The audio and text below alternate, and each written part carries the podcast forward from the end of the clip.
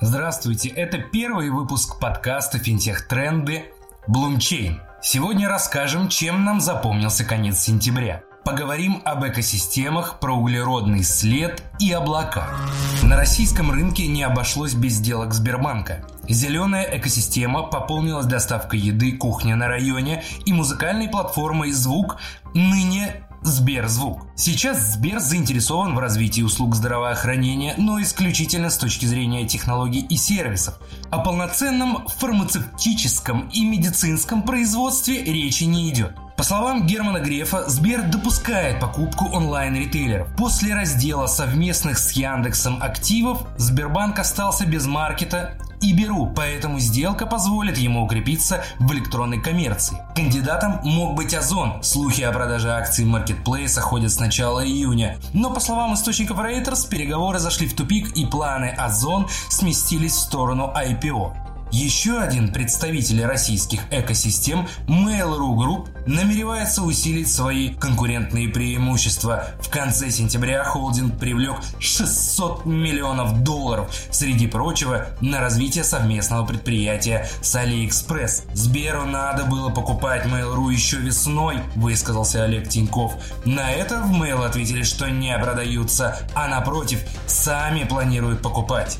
Тренд на консолидацию российского рынка пока ничто не останавливает, в том числе регуляторы. Центробанк и антимонопольная служба не оказывают явного давления на корпорации, хотя и неоднократно заявляли о том, что не одобряют столь масштабную олигополию. Опасения ведомств связаны не только с появлением неконкурентной среды, но и с концентрацией огромного массива данных о гражданах в руках пары квазигосударственных и коммерческих организаций. Тем не менее, пока никаких ограничений для неконтролируемого роста экосистем не существует. Социальная ответственность уже не просто дополнительная миссия прогрессивных компаний, а центральная идея, вокруг которой строится бизнес. Например, этой осенью во Франции запустится полностью экологичный необанк Элиос. Обслуживание счета обойдется пользователю в 6 евро за месяц. Помимо стандартных для финтеха условий вроде отсутствия комиссии и полностью виртуального обслуживания, стартап поможет пользователям соблюдать принципы осознанного потребления.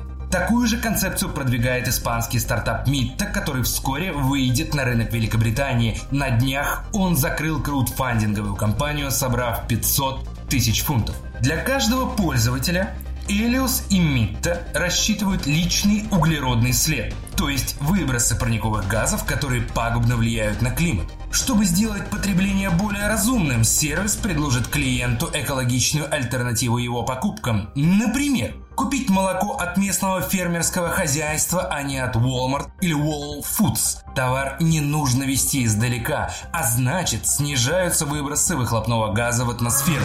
Сервисам облачного хранения данных сулят новые, уже заоблачные перспективы. Фондовая биржа NASDAQ планирует таким образом реорганизовать все 28 рынков в течение декады. Сейчас большая часть данных находится в дата-центрах. С помощью облаков биржа хочет решить проблему масштабируемости. Поводом стал весенний обвал фондовых рынков, когда информации на площадке стало намного больше. Инвесторы активно выгружали котировки, выставляли ордеры и запрашивали данные по торгам. Объем сообщений, который проходил через биржу в марте вырос до 100 миллиардов в день. Это в два раза больше предыдущего максимума. Часть данных NASDAQ уже хранит в облачных серверах Amazon Web Services, поэтому перегруза не случилось. Российские банки не очень публичны в вопросах облачных провайдеров. Известно, что у Сбербанка есть своя платформа Сберклауд, которую можно использовать и как хранилище, и как вычислительную мощность. В Альфа-банке и банке открытия тоже пользуются облаками. У ВТБ есть собственные разработки, о которых сухо заявлено, что они позволили банку сэкономить сэкономить 920 миллионов рублей. В начале года Bloomberg опросил 22 европейские кредитные организации, и каждая из них предпочитает держать данные в облачных сервисах. Издание утверждает, что хранение в облаках обходится банкам дешевле физических дата-центров. При этом большинство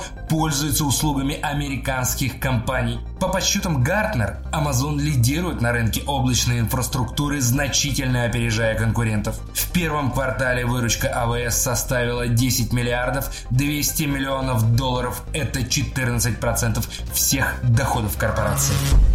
Спасибо, что слушали нас. Все материалы можно прочесть на сайте bloomchain.ru, а также в наших соцсетях по ссылкам в описании.